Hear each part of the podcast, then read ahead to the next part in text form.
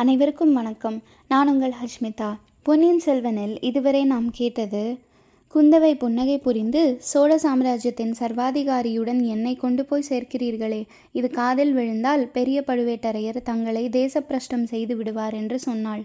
ரொம்ப நல்லதாய் போய்விடும். அதற்கு நான் காத்திருக்கிறேன் என்றார் சின்ன பழுவேட்டரையர். இப்பொழுது தொடர்ந்து கேட்போம். அத்தியாயம் இருபத்தி ரெண்டு. சிறையில் சேர்ந்த நமுதன் தஞ்சை கோட்டைக்குள் பொற்காசுகள் வார்ப்படம் செய்யும் தங்கச்சாலை மற்றொரு சிறிய கோட்டை போல அமைந்திருந்தது. தங்கச்சாலைக்கு வெளிப்புறத்தில் கட்டுக்காவல் தஞ்சை கோட்டை வாசலில் உள்ளது போலவே வெகு பலமாயிருந்தது அன்று மாலை குந்தவை தேவியும் வானதியும் தங்கசாலையை பார்வையிட சென்றபோது வேலை முடிந்து பொற்கொள்ளர்கள் வெளியில் புறப்படும் சமயம். வாசற் காவலர்கள் பொற்கொள்ளர்களை பரிசோதித்து வெளியில் அனுப்ப ஆயத்தமானார்கள். பொற்கொள்ளர்கள் வாசலண்டை வந்து குவிந்திருந்தார்கள். அந்த நேரத்தில் அரண்மனை ரதம் வந்து தங்கசாலையின் வாசலில் நின்றது. குந்தவையும் வானதியும் இறங்கினார்கள். அவர்களை பார்த்ததும் காவலர்களும் பொற்கொள்ளரும் மெய்மறந்து நின்று வாழ்க இளைய பிராட்டி என்று கோஷித்தார்கள். தங்கசாலையின் தலைவர் ஓடி வந்து அரசகுமாரிகளை ஆர்வத்துடன் வரவேற்றார். உள்ளே அழைத்துச் சென்று பொன்னை காய்ச்சும் அக்னிகுண்டம் நாணய வார்ப்படம் செய்யும் அச்சுக்கள் அச்சிட்ட நாணயங்கள் முதலியவற்றை காட்டினார். அன்றைய தினம் வார்ப்படமான தங்க நாணயங்கள் ஒரு பக்கத்தில் கும்பலாக கிடந்தன. அந்த பசும்பொன் நாணயங்களில் ஒளிக்கண்களை பறித்தது. ஒவ்வொரு நாணயத்திலும் ஒரு பக்கத்திலும் புலியின் முத்திரையும் மற்றொரு பக்கம் கப்பல் முத்திரையும் பதிந்திருந்தன. பார்த்தாயா வானதி எத்தனையோ காலமாக இந்த சோழ நாட்டுக்கு உலகமெங்கிருந்தும் தங்கம் வந்து கொண்டிருந்தது. தரை வழியாகவும் வந்தது கப்பல் வழியாகவும் வந்தது. இதுவரை அவ்வளவு தங்கத்தையும் சுமக்கும் பொறுப்பு சோழ நாட்டு பெண் குலத்துக்கே இருந்து வந்தது. ஆபரணங்களாக செய்து போட்டுக்கொண்டு தூக்க முடியாமல் தூக்கி வந்தார்கள். கொஞ்ச காலமாக சோழ நாட்டு பெண்களுக்கு அந்த பாரம் குறைந்து வருகிறது. நம் தனாதிகாரி பழுவேட்டரையர் இம்மாதிரி கண்ணை பறிக்கும் தங்க நாணயங்களை வார்ப்படம் செய்ய ஏற்பாடு பண்ணிவிட்டார் என்று குந்தவை சொன்னாள். அக்கா இதனால் என்ன சௌகரியம்? என்று வானதி கேட்டாள். என்ன சௌகரியமா? நீ ஒன்றுமே தெரியாத பெண்ணடி. இம்மாதிரி பொண்ணை நாணயங்களாக செய்துவிட்டால் இவ்வளவு பொன் என்று நிறுத்து பாராமலே மதிப்பிட சௌகரியம். குடிகள் அரசாங்கத்துக்கு வரி கொடுக்க சௌகரியம். வர்த்தகர்கள் வெளிநாட்டினரோடு வியாபாரம் செய்வதில் பண்டத்துக்கு பண்டம் மாற்றிக்கொண்டு கஷ்டப்படுவதில்லை. பொன் நாணயங்களை கொடுத்து பொருள்களை வாங்கலாம். பொன் நாணயங்களை பெற்றுக்கொண்டு பண்டங்களை விற்கலாம். ஆகையினாலேதான் சோழ நாட்டு வர்த்தகர்கள் நம் தனாதிகாரி பழுவேட்டரையரை வாழ்த்துகிறார்கள் என்றும் ஒன்று சொல்கிறேன். கேள் என்று கூறி குந்தவை தேவி குரலை தாழ்த்தி கொண்டு சொன்னாள். சக்கரவர்த்திக்கும் சக்கரவர்த்தியின் குடும்பத்துக்கும் எதிராக சதி செய்பவர்களுக்கு இந்த நாணயங்களினால் அதிக சௌகரியம். எப்படிப்பட்ட உத்தமர்களையும் இந்த பொற்காசுகளின் மூலம் துரோகிகள் ஆக்கிவிடலாம் அல்லவா? என்றாள். அருகில் நின்ற தங்கசாலை தலைமை அதிகாரியின் காதில் குந்தவை கடைசியில் கூறிய வார்த்தைகள் லேசாக விழுந்தன. அந்த அதிகாரி ஆம் தாயே அம்மாதிரி பயங்கரமான வதந்திகள் எல்லாம் இக்காலத்தில் கேள்விப்படுகிறோம். ஆகையினாலேதான் இப்போது கொஞ்ச நாளாக இந்த தங்கசாலைக்கு கட்டுக்காவல் அதிகமாயிருக்கிறது. இதன் அடியில் உள்ள பாதாள சிறைக்கு வருவோர் போவரும் அதிகமாகி விட்டார்கள் என்று சொன்னார். வருகிறவர்கள் உண்டு போகிறவர்கள் கூட உண்டா? என்று குந்தவை கேட்டாள். ஏன்? அதுவும் உண்டு. இன்று காலையில் ஒருவனை கொண்டு வந்தார்கள். ஒரு நாழிகைக்கு முன்னால் அவனை திரும்பி கொண்டு போய்விட்டார்கள் என்று அந்த அதிகாரி கூறினார். இது யாராயிருக்கும்? என்று குந்தவைக்கு சிறிது வியப்பாயிருந்தது. தங்கசாலைக்குள் பற்பல வேலைகள் நடக்கும் இடங்களை பார்த்துவிட்டு பின்புறமாக சென்றார்கள். பின் சுவரில் ஒரு சிறிய வாசல் இருந்தது. அதை திறந்து கொண்டு சென்றார்கள். சென்ற இடத்தில் வெளிச்சம் குறைவாக இருந்தது. கூரை தாழ்வாக இருந்தது. நாலு புறம் இருந்தும் கேட்டவர்கள் ரோமம் சிலிர்க்கும்படியான உருமல் சத்தம் கேட்டது. ஒரு சேவகன் தீவர்த்தி பிடித்துக்கொண்டு நின்றான். அதன் வெளிச்சத்தில் நாலு புறமும் உற்று பார்த்தபோது பல கூண்டுகளும் அவற்றுக்குள்ளே அடைப்பட்ட புலிகளும் இருப்பது தெரிந்தது. அவற்றில் சில வேங்கை புலிகள் சில சிறுத்தை புலிகள் சில படுத்திருந்தன சில கூண்டுக்குள் முன்னும் பின்னும் உலாவிக் கொண்டிருந்தன. அவற்றின் கண்கள் அந்த இடத்தின் மங்கலான வெளிச்சத்தில் நெருப்பு தணல்களைப் போல் ஒளிந்திருந்தன. குந்தவை வானதியின் கரத்தை கெட்டியாக பிடித்துக்கொண்டு அடியே பயமா இருக்கிறதா இங்கே மூர்ச்சை போட்டு விழுந்து வைக்காதே என்று. வானதி லேசாக சிரித்துவிட்டு புலியைக் கண்டு என்ன பயம்? அக்கா புலி நம்முடைய குலத்தின் காவலன் அல்லவா? என்றாள். சில சமயம் காவலர்களே எதிரிகளுடன் சேர்ந்து விடுவார்கள் அல்லவா? அப்போது அபாயம் அதிகமாயிற்றே.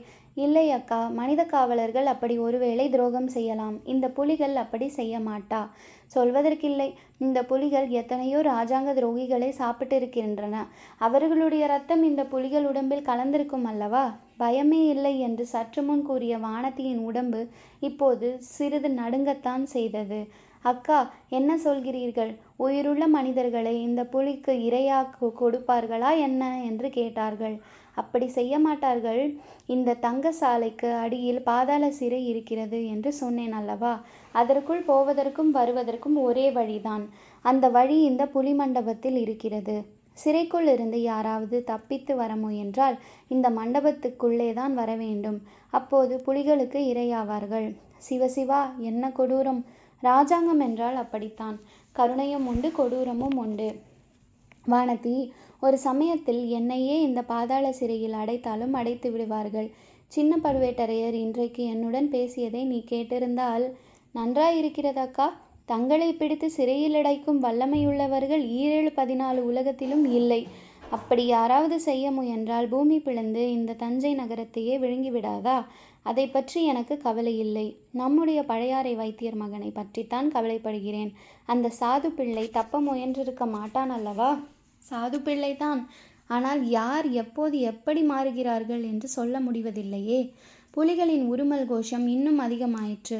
காவலனை பார்த்து புலிகளுக்கு ரொம்ப கோபம் போல் இருக்கிறதே என்றாள் குந்தவை. இல்லை தாயே சக்கரவர்த்தியின் திருக்குமாரியை இவை வாழ்த்தி வரவேற்கின்றன என்று காவலன் சமத்காரமாய் மறுமொழி சொன்னான். நல்ல வரவேற்பு என்றாள் குந்தவை. அதோடு புலிகளுக்கு இரை போடும் சமயம் நெருங்கிவிட்டது. இரையை நினைத்து உருமுகின்றன அப்படியானால் நாம் சீக்கிரம் போய்விடலாம். சிறையின் வாசல் எங்கே இருக்கிறது? மண்டபத்தின் ஒரு மூலைக்கு இதற்குள் அவர்கள் வந்திருந்தார்கள். அங்கிருந்து புலிக்கூண்டு ஒன்றை காவலர்கள் அப்பால் நகர்த்தினார்கள். அங்கே தரையில் பதித்திருந்த கதவு ஒன்று காணப்பட்டது. இரண்டு ஆட்கள் குனிந்து கதவை வெளிப்புறமாக திறந்தார்கள். உள்ளே சில படிக்கட்டுகள் காணப்பட்டன. அவற்றின் வழியாக ஒவ்வொருவராக இறங்கிச் சென்றார்கள். இருள் அதிகமாயிற்று. இரு சேவகர்கள் பிடித்திருந்த இரண்டு தீவர்த்திகளிலிருந்து புகையினால் மங்கிய வெளிச்சம் வந்து கொண்டிருந்தது. குறுக்கும் நெடுக்குமாக சென்ற குறுகிய பாதைகளின் வழியாக அவர்கள் ஒற்றை வரிசையில் போக வேண்டியிருந்தது. அங்கே புலிகள் பயங்கர உருமல் ரோமம் சிலுக்கச் செய்தது என்றால் இங்கே நாலு புறத்திலும் எழுந்த தீனமான சோகமயமான மனித குரல்கள் உள்ளம் பதறி உட உடல் நடுங்கச் செய்தன. ஆனால் அந்த தீன குரல்களுக்கு மத்தியில் விந்தை விந்தை ஓர் இனிய குரல் இசைத்ததும் கேட்டது. பொன்னார் மேனியனே புலித்தோலை அரைக்கசைந்து மின்னார் செஞ்சடை மேல் மிளிர் கொன்றை அணிந்தவனே. அந்த பாதாள சிறையில் இருந்த அறைகள் ஒரு வரிசையாக இல்லை முன்னும் பின்னும் கோணலும் மாணலுமாக இருந்தன. ஒவ்வொரு அறை வாசலிலும் சென்று காவலன் தீவர்த்தியை உயர்த்தி பிடித்தான். சில அறைகளில் உள்ளே ஒருவனே இருந்தான். சிலவற்றில் இருவர் இருந்தார்கள். சில அறைகளில் இருந்தவர்களை சுவரில் அடுத்திருந்த ஆணி வளையத்தில் சேர்த்தும் சங்கிலியால் கட்டியிருந்தது. சில அறைகளில் அவ்விதம் கட்டாமல் சுயேட்சையாக விடப்பட்டிருந்தார்கள். ஒவ்வொரு அறையிலும் இருந்தவர்களின் முகம் தெரிந்ததும் குந்தவை தேவி தலையை அசைக்க எல்லோருமே மேலே சென்றார்கள். நடுவில் ஒரு சமயம் வானதி இது என்ன கொடுமை? இவர்களை எதற்காக இப்படி அடைத்திருக்கிறது? நீதி விசாரணை ஒன்றும் கிடையாதா? என்று கேட்டாள். அதற்கு குந்தவை சாதாரண குற்றங்களுக்கு நீதி விசாரணை எல்லாம் உண்டு. ஆனால் ராஜாங்கத்துக்கு எதிராக சதி செய்தவர்கள் வெளிநாட்டு ஒற்றர்கள் ஒற்றர்களுக்கு உதவியவர்கள் இவர்களைத்தான் இங்கே போடுவார்கள். அவர்களிடமிருந்து தெரிய வேண்டிய உண்மை தெரிந்துவிட்டால் வெளியே விட்டு விடுவார்கள். ஆனால் சிலரிடமிருந்து உண்மை ஒன்றும் தெரிவதில்லை. ஏதாவது இருந்தால்தானே சொல்லுவார்கள் அவர்கள் பாடு கஷ்டம்தான் என்றாள். இதற்குள்ளாக பொன்னார் மேனியனே பாட்டு மிக சமீபத்தில் கேட்கத் தொடங்கியிருந்தது. அந்த அறையில் சென்று தீவர்த்தியை தூக்கி பிடித்தபோது அங்கே ஒரு சிறு பிள்ளை இருப்பது தெரிந்தது. ஏற்கனவே நமக்கு தெரிந்த பிள்ளைதான் அவன் சேந்தன் அமுதன் அவனுடைய குற்றமற்ற பால்வடியும் பச்சை பிள்ளை முகம் இளவரசிகளுடைய கவனத்தை கவர்ந்தது. அவனை குந்தவை பார்த்து பாடிக்கொண்டிருந்தது நீதானா என்று கேட்டாள். ஆம் தாயே என்றான். உற்சாகமா இருக்கிறாய் போல் இருக்கிறது. உற்சாகத்துக்கு என்ன குறைவு? அம்மா எங்கும் நிறைந்த இறைவன் இங்கேயும் என்னுடன் இருக்கிறார். பெரிய ஞானி போல பேசுகிறாயே நீ யார் அப்பா வெளியில் என்ன செய்து கொண்டிருந்தாய்? நான் பெரிய ஞானியும் இல்லை சின்ன ஞானியும் இல்லை. அம்மா வெளியில் இருக்கும்போது பூமாலை புனைந்து இறைவனுக்கு சமர்ப்பித்து கொண்டிருந்தேன். இங்கே பாமாலை புனைந்து மன திருப்தி அடைகிறேன். நீ ஞானி மட்டுமல்ல புலவன் என்றும் தெரிகிறது. இந்த ஒரு பாடல்தான் உனக்கு தெரியுமா? இன்னும் பலவும் தெரியுமா? இன்னும் சில பாடல்களும் வரும். ஆனால் இங்கு வந்தது முதல் இதையே பாடிக்கொண்டிருக்கிறேன் ஏன்? இங்கு வரும்போது தங்கசாலையின் வழியாக வந்தேன். இதுவரை நான் பார்த்திராத பத்தரை மாற்று பசும்பொன் திரளை பார்த்தேன். அது பொன்னார் மேனியன் திருவுருவத்தை எனக்கு நினைவூட்டியது. அதிர்ஷ்டசாலி நீ. பொன்னை பார்த்தால் பலருக்கு பலவித ஆசைகள் உண்டாகின்றன. உனக்கு இறைவனின் திருமேனியில் பேரில் நினைவு சென்றது. உனக்கு உற்றார் உறவினர் யாரும் இல்லையா அப்பா? தாயார் மட்டும் இருக்கிறாள். தஞ்சை கோட்டைக்கு வெளியில் தாமரை குளத்தருகில் இருக்கிறாள். அந்த அம்மாள் பெயர் வாணியம்மை. நான் அந்த அம்மாளை பார்த்து நீ இங்கே உற்சாகமாய் இருக்கிறாய் என்று சொல்கிறேன். பயனில்லை அம்மா. என் தாய்க்கு காதும் கேளாது பேசவும் முடியாது. ஓஹோ உன் பெயர் சேந்தன் அமுதனா என்று இளைய பிராட்டி வியப்புடன் கேட்டாள். ஆமம்மா இந்த ஏழையின் பெயர் தங்களுக்கு தெரிந்திருக்கிறதே. என்ன குற்றத்துக்காக உன்னை இங்கே கொண்டு வந்து சிறைப்படுத்தி இருக்கிறார்கள்? நேற்று வரை நான் செய்த குற்றம் என்னதென்று எனக்கும் தெரியாமல் இருந்தது. இன்றைக்குத்தான் தெரிந்தது. என்னவென்று தெரிந்தது? ஒற்றன் ஒருவனுக்கு உதவி செய்த குற்றத்துக்காக என்னை பிடித்து வந்து சிறைப்படுத்தி இருக்கிறார்கள் என்று தெரிந்தது. அது என்ன? எந்த ஒற்றனுக்கு நீ உதவி செய்தாய்? தஞ்சை கோட்டை வாசலில் ஒரு நாள் வெளியிலிருந்து வந்த பிரயாணி ஒருவனை சந்தித்தேன். அவன் இரவில் தங்க இடம் வேண்டும் என்று சொன்னான். என் வீட்டுக்கு அழைத்து போனேன். ஆனால் அவன் ஒற்றன் என்று நான் கனவிலும் நினைக்கவில்லை. அவன் பெயர் என்னவென்று தெரியுமா? தன் பெயர் வல்லவரையன் வந்தியத்தேவன் என்று சொன்னான். பழைய வானர் குலத்தை சேர்ந்தவன் என்றும் கூறினான். குந்தவையும் வானதியும் ஒருவரை ஒருவர் பார்த்து கொண்டார்கள். இருவருடைய உள்ளங்களிலும் ஒத்து பேசிக் கொண்டன. வானதி சேந்தனமுதனை பார்த்து எல்லாம் விவரமாக சொல். அப்பா என்றாள். சேந்தனமுதன் அவ்விதமே கூறினான். வந்தியத்தேவனை கோட்டை வாசலில் தான் சந்தித்ததிலிருந்து பழுவூர் ஆட்கள் தன்னை ஆற்றங்கரையில் பார்த்து பிடித்து கொண்டது வரையில் சொன்னான். யாரோ முன்பின் தெரியா ஒரு வழிப்போக்கனை நம்பி நீ எதற்காக அவ்வளவு தூரம் உதவி செய்தாய்? என்று வானதி கேட்டாள். தாயே சிலரை பார்த்தால் உடனே நமக்கு பிடித்து போகிறது. அவர்களுக்கு உயிரையும் கொடுக்கலாம் என்று தோன்றுகிறது. காரணம் என்னவென்று சொல்வது? இன்னும் சிலரை பார்த்தால் அவர்களை கொன்றுவிடலாம் என்று தோன்றுகிறது. இன்றைக்கு ஒரு மனிதனை என்னோடு கொஞ்ச நேரம் அடைத்து வைத்திருந்தார்கள். அவன் பேரில் எனக்கு வந்த கோபத்துக்கு அளவில்லை. நல்ல வேளையாக சற்று நேரத்துக்கு முன்பு பழுவூர் இளையராணியின் ஆட்கள் வந்து அவனை விடுதலை செய்து கொண்டு போனார்கள். அதுவும் அப்படியா? என்று குந்தவை பற்களினால் தன் செவ்விதழ்களை கடித்து கொண்டாள். அவளுடைய புருவங்கள் நெறிந்தன ஆத்திர பெருமூச்சு வந்தது. அவ்வளவு அவசரமாக விடுதலையான மனிதன் யார்? உனக்கு தெரியுமா? என்று கேட்டாள். தெரியாமல் என்ன? யாரோ பழையாறை வைத்தியன் மகனாம். அப்படி என்ன அப்பா? அவன் தகாத வார்த்தைகளை சொன்னான். அவனை கொன்றுவிடலாமா என்று அவ்வளவு கோபம் உனக்கு வந்ததாக சொன்னாயே. கோடிக்கரையில் என் மாமன் மகள் பூங்குழலி இருக்கிறாள்.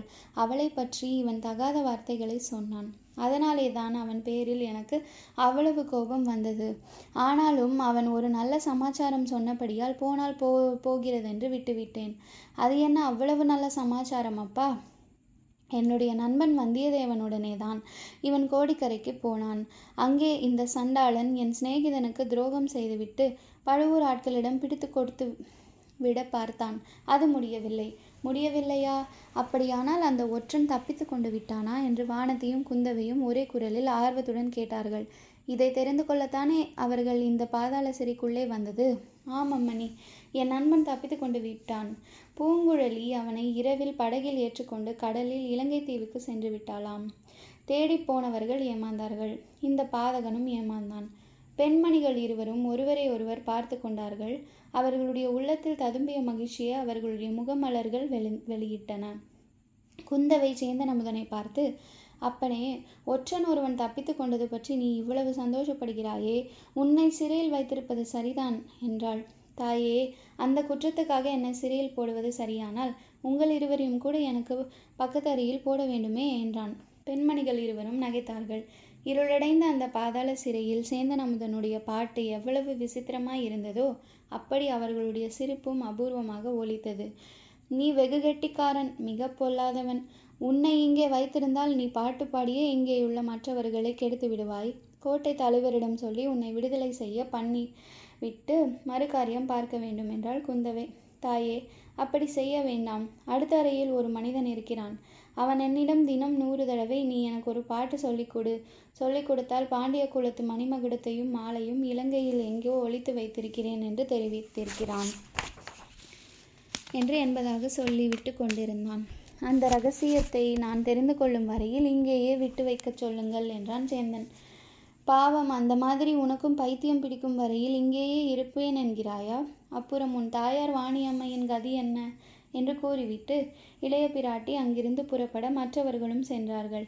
அரை நாழிகை நேரத்துக்கெல்லாம் சில சேவகர்கள் வந்து சேந்தன் அமுதனை பாதாள சிறையிலிருந்து விடுதலை செய்து தஞ்சை கோட்டை வாசலில் கொண்டு போய் விட்டார்கள்.